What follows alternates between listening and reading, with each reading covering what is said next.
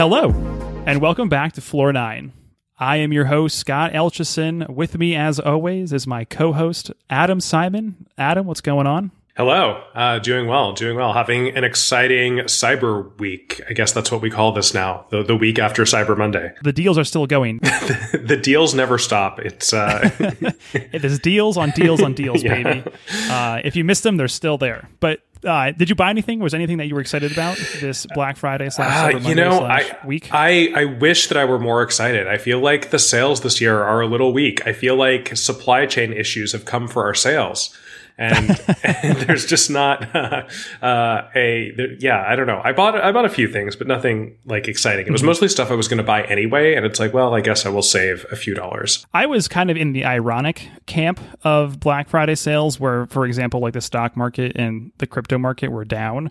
I was like oh lol Black Friday deals for uh, for financial assets yeah. Yeah for, yeah for, yeah exactly. But I didn't buy anything physical. I bought an NFT uh, yeah. as as you know, yeah, and yeah. financial assets. But I actually this year didn't buy any physical goods, which is different than normal. Yeah, we, we both bought NFTs, which is notable, I suppose. Um. a a change in what Black Friday means to a new group of individuals. So we bought we both bought NFTs. You said you didn't buy anything physical, um, but uh, there actually is a cool new collaboration to help display your NFTs in physical spaces. Uh, NBA Top Shot, which uh, of course was sort of NFT's breakout moment earlier this year. They're partnering with a company called Infinite Objects, which gives you, it's basically a digital picture frame, but it's specifically designed to display NFTs. So, you know, you didn't buy anything physical yet, but you could get Correct. a little Infinite Objects uh, frame for, for your, the NFT that you purchased. If, for example, if you were going to re-gift it, that might be a nice way to, uh, to do that. the blending of physical objects and NFTs is super interesting, yeah. especially from like a, a, re- a re-gifting standpoint. But I love this uh, little picture frame basically. It's as one of those use case, I guess, solutions where people have been saying, "What are you going to do with an NFT? How are you going to display it?" Well, boom, here it is. We have the first uh, product available, um, and I kind of wish it wasn't specifically for NBA Top Shot yeah. because I have a few other things that I would like to display, but you know, it's a step in the right direction. Uh, so that's that that is exciting. My understanding, I think that Infinite Objects, if they are not already, they will soon be selling them sort of agnostic of Top Shot. Mm. Um, yeah. But the other cool thing that happened with uh, NFTs and, and tying it to, uh, to, kind of to physical things, basically AMC and Sony are offering NFTs uh, to uh, the first batch of people who are pre-ordering tickets for the next Spider-Man movie, um, which is cool. Mm-hmm. You know, I think we we've talked about this before. The idea of tying a collectible NFT to the purchase of another good or service. Uh, so that, that's uh, that's very cool. Yep, absolutely. What's also interesting, and again, we're still in the the NFT space here, but Adidas and Nike have made a lot of movement kind of in the broader NFT, but more the even metaverse space. And we know, for example, that Adidas has a collaboration with the Bored Ape Yacht Club, one of the most famous NFT uh, communities out there, uh, as well as two other um, communities. Now, not much has been released about what the actual collaboration is outside of just some pictures on social of Adidas branded clothing uh, on a Bored Ape, uh, as well as on I think a a a Pixel Punk. Uh, but they're they're doing something, and it, I, th- I think it's so interesting that you know a brand like Adidas, like to me, this seems like like a perfect way to tap into culture. Right? Is um, how can you take your your existing products, your existing collaborations, and kind of bring them into the virtual environment. And here's a way to do that in a way with. Dare, do I dare say it, Adam? A virtual influencer? potentially, potentially. I think that's an easy way in, you know, for a, a, fashion brand, a streetwear brand that has just a lot of cultural relevance, uh, and as a way to kind of like bring that credibility to those communities in contrast to what Adidas is doing, uh, and and and you know, not in response to it at all, I'm I'm sure, but um, Nike has teamed up with Roblox to create a virtual world called uh, Nike Land. So it's actually an entire sort of proto metaverse environment uh, inside of Roblox. We've seen several brands work with Roblox before, um, but this one is the most sort of uh, you know we've we've seen brands like Gucci did sort of a retrospective inside of Roblox, which was very cool. Um, this is actually a, a, recreation of Nike's real life headquarters, which include office buildings, but also things like fields and arenas where you know you can actually use Nike products in uh, Roblox's virtual space inside these mini games that built inside of Roblox. Um, so it's very cool. It's it's a very uh, I think the most sort of direct sort of metaverse uh, creation by a brand that we've seen yet. Yeah, and it this to me is just uh, I guess another signal that shows how important it is for brands to participate and build in these new environments versus kind of like that mass media like advertising like like driving like awareness, right? Like I think there's just so much value in companies like participating in the culture, building inside the community, like giving I don't know, like value to it. Um, there's just a building emphasis around like how do you participate in community, and to me, this is like a great example of that. Right, right. Like I'm sure they got an influx of users on the first day and the first week. Um, will they see a continuous influx of users? Maybe, maybe not. Uh, but they have a foothold here in in Roblox now, so that if they, you know, a year from now decide to up their investment in the space, they already have it built out, and it's not starting from scratch. And along the way, you get all of the great PR and reputation that comes from being an innovator and from really sort of meeting your users where they are. And the creators that are, you know, building these environments like being in Nike Land, like doing videos in Nike Land, put it on YouTube, put it on TikTok, right? Like that kind of like that organic and earned uh, presence, uh, I think is just so so key. But another metaverse competitor out there, uh, Fortnite, has announced new party worlds that are going to be focusing on the idea of like socialization within Fortnite. So they've collaborated with some of their community members. Uh, one is named Five Walnut, and the other one is called Trey J T H. They're each going to be building their own custom uh, party world. So one's going to be an amusement park called Walnut World, and the second one is more of like a late night lounge and it has like a uh, nightclub vibe to it. So it, it's really like a, a community first approach for Epic to team up with these individuals to kind of build something for their larger community uh, and see really you know how the larger you know Fortnite player base interacts with them. Uh, I'm pretty excited about this. Um, I think this is similar to what's happening with Nike and Roblox, this is like just a future area of entertainment. A small majority of people might actually go there and hang out there, but then the content and the kind of earned media that will be across the rest of you know our social channels, uh, I think, is definitely a benefit. Yeah, I mean, I think what's happening here is this has been possible for users to create these these types of environments for a while using creator mode. What's really happening here is that Fortnite is blessing some of them and promoting them. Right. Uh, and I think that yep. that's great, right? It, it's a way to promote your the, the, best creators on your platform to the rest of your user base. Um, so I think it's it's really what we're seeing is Fortnite figure out their creator strategy, and it's so far so good. Absolutely. And one last thing before we, we move on from uh, metaverse news, it was uh, it was a big week for Barbados for news about Barbados. I, I wasn't expecting tell, that, Adam, but tell um, me more. I, normally we wouldn't be talking about Bar, you know just a, a, random country, but it was a big week for Barbados. They uh, they became a sovereign republic. They got rid of the British mm-hmm. monarchy mm-hmm. finally. Uh, they named Rihanna their new national hero. And we they love. are the first sovereign nation with an embassy in the metaverse.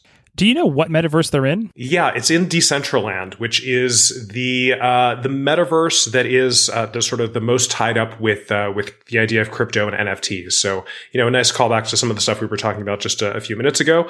But uh, it is uh, also the one that allows sovereign ownership of property inside the metaverse. So unlike Fortnite or Roblox, uh, where you can create stuff, but it's still sort of managed under under the traditional forms of a license with the owner company.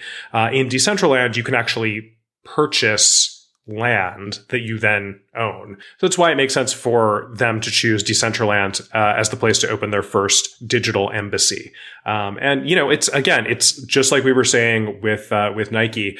Uh, are they going to get a lot of guests at the the, the embassy in Decentraland? Probably not today or tomorrow. Uh, although it would help if there was a, a virtual Rihanna there, maybe to encourage some participation. maybe maybe this will push Rihanna over the edge into uh, creating uh, her own avatar and, and jumping into the space. But um, it's it's uh, more a statement of intent that we think this is important and we want to uh, get our foot in the door and be there early on uh, and show that we're we're innovative and interesting. What do you think is like the like the real goal today for Barbados with being in Decentraland? Yeah, I mean they're talking about it as technology diplomacy, uh, which is in line with cultural diplomacy. It's just a way for them to engage with people in Decentraland and and also expand their sort of diplomatic relations, not just with people in that metaverse, but also they they they hope that they will actually be able to engage with other countries in that in the metaverse as well. And they're already sort of looking towards the future future as to actually maybe one day starting to provide services in that space uh, with with things like virtual visas uh, and things like that. So I, you know, I think hard to say where this will go uh, in the future. They have some very, I think, high-minded ideas about it, but I also think it's they're just trying to say we are open-minded about where this technology is going, and we want to be part of it if it if it takes off. And you know, again. Maybe it doesn't go anywhere in the future. Maybe Decentraland's not the right platform. Uh, but they are are putting their foot in, the door and saying we we think that this might be important and we want to be part of it. Well, Adam, definitely a big week for Barbados, and hopefully we have some sort of collaboration between them and Netflix for the season three of The Outer Banks because, as we all know, season three is happening in Barbados. So uh, I have high hopes for some sort of promotional event in Decentraland. Um, but with that, everybody, that is going to wrap up our news section for this week. And next, we're going to jump into a conversation with Kenton Langstroth the CMO of Decubate, a blockchain based investment platform to discuss DeFi and its impact on the changing investor mindset among consumers.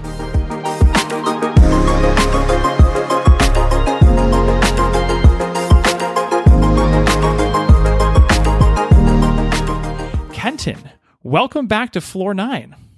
Uh, thanks, thanks. It's it's nice to be here. Um, you know, in in this new capacity as as being someone who's now focused uh, in the in the crypto space in the crypto realm. Yeah, totally. I think the last time you were here, you were uh, with us as uh, Intersection, uh, and now you've gone and pivoted into the world of crypto, being the CMO of Decubate. So, just to kick things off, what is Decubate? Because I think that'll be uh, something our listeners need to know about to kind of help set the stage for our conversation that we're going to have on uh, this week's episode. Absolutely. Yeah, Decubate is a crowdfunding platform for blockchain powered businesses.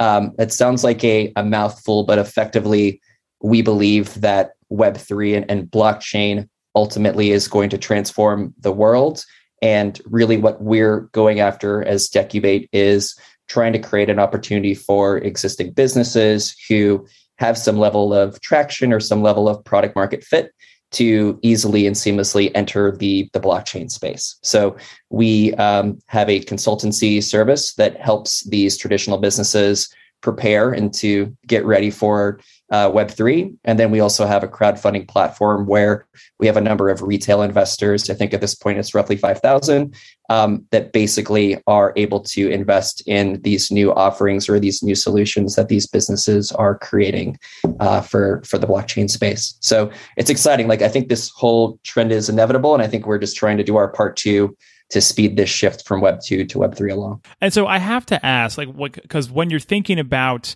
these Web 2.0 companies going to Web 3 at integrating blockchain in some capacity, like what are the ways in which they're kind of doing that? Are there certain maybe pillars or best in class examples of like here's how you can kind of you know insert the blockchain and web3 into a web2 product? Yeah I, I, think i think it really starts with the idea of tokenization right? So the this idea of you know fractionalizing some component of their business into tradable tokens like that that i think is sort of like the the cornerstone or sort of the starting point from a web 2 company to a web 3 company. And i think the benefits of tokenization for you know existing businesses you know certainly are access to you know a global you know audience. I mean a lot of times we work with businesses that might have a stronghold in a specific country but you know really haven't figured out ways to you know extend themselves you know internationally or even globally so i think you know tokenization is attractive to them because they're able to more seamlessly offer you know opportunities to invest in their business and to transact with customers globally through um, you know creating digital tokens for their business i would say another oh, fascinating. Know, thing, yeah another piece that's really interesting is you know from a funding raise from a fundraising perspective you know instead of you know necessarily having to tap you know um, you know traditional venture capitalists um, or even you know even like you know angel networks or giving up equity in their existing business through tokenization they're actually you know offering up investment opportunities to re- to global retail investors. So they're actually able to access liquidity without giving up equity so for a lot of businesses that are scaling this is like a whole this is a really exciting development for them because previously you know they were always having to give up some percentage of their cap table so, Kenton, I'm curious to get your perspective on how you see, you know, individuals that are participating in DeFi, uh, you know, how that has impacted the overall investor mindset.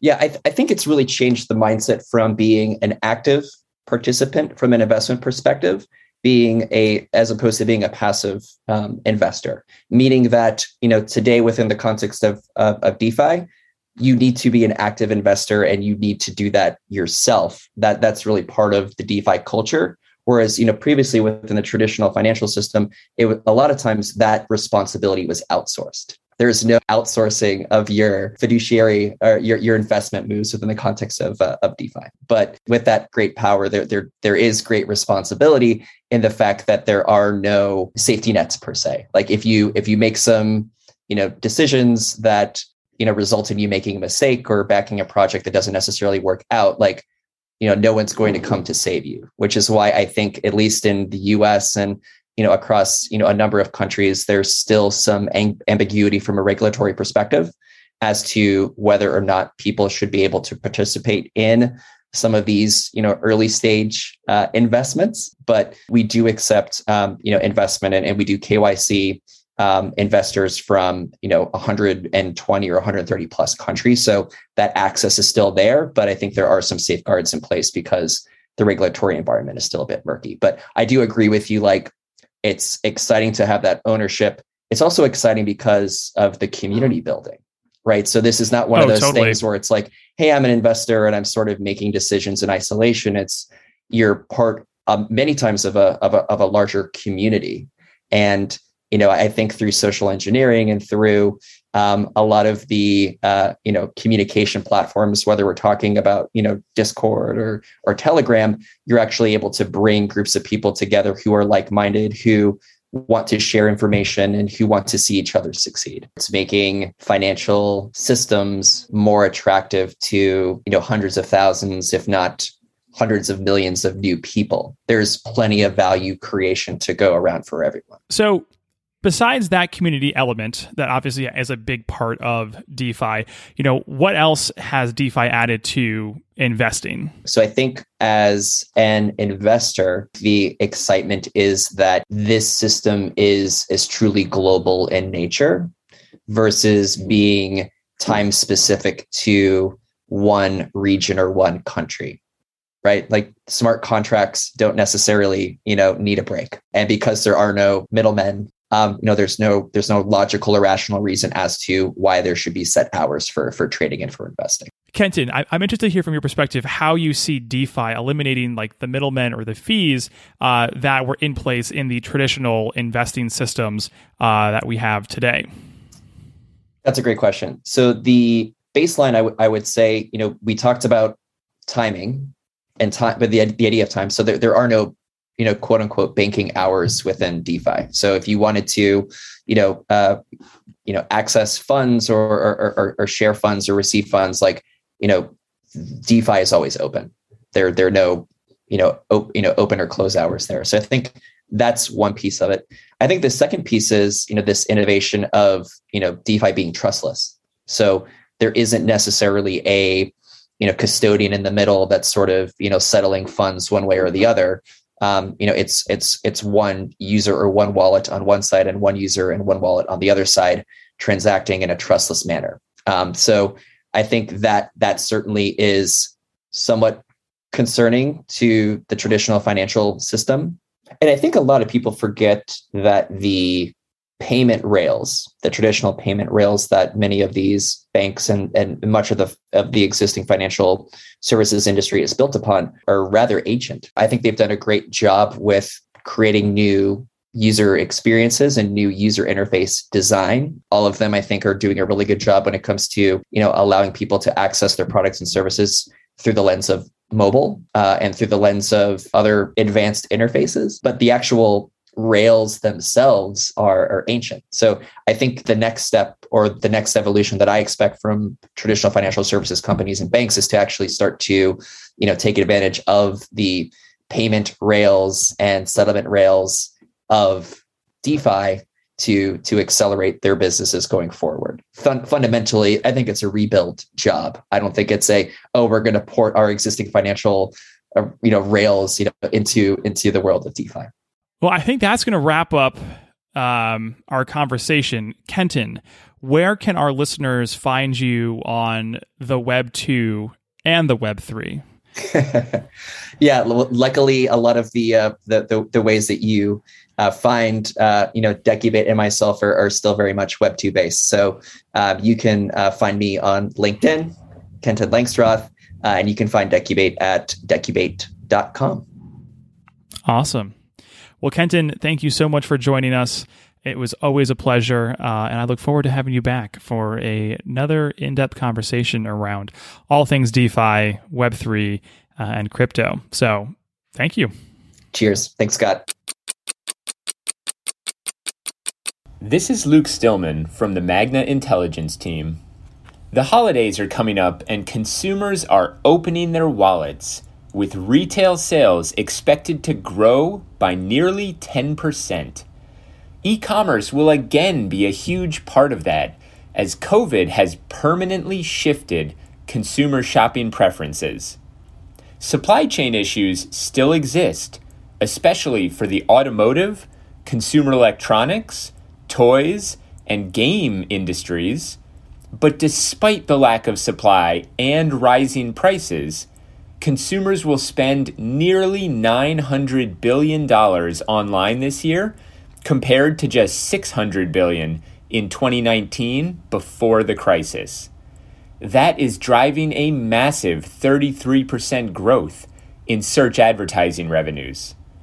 Looking forward, the shift to e commerce brought about by COVID will transform the digital advertising landscape with social media networks and video platforms all scrambling to integrate seamless product ads and one click checkout into their offerings.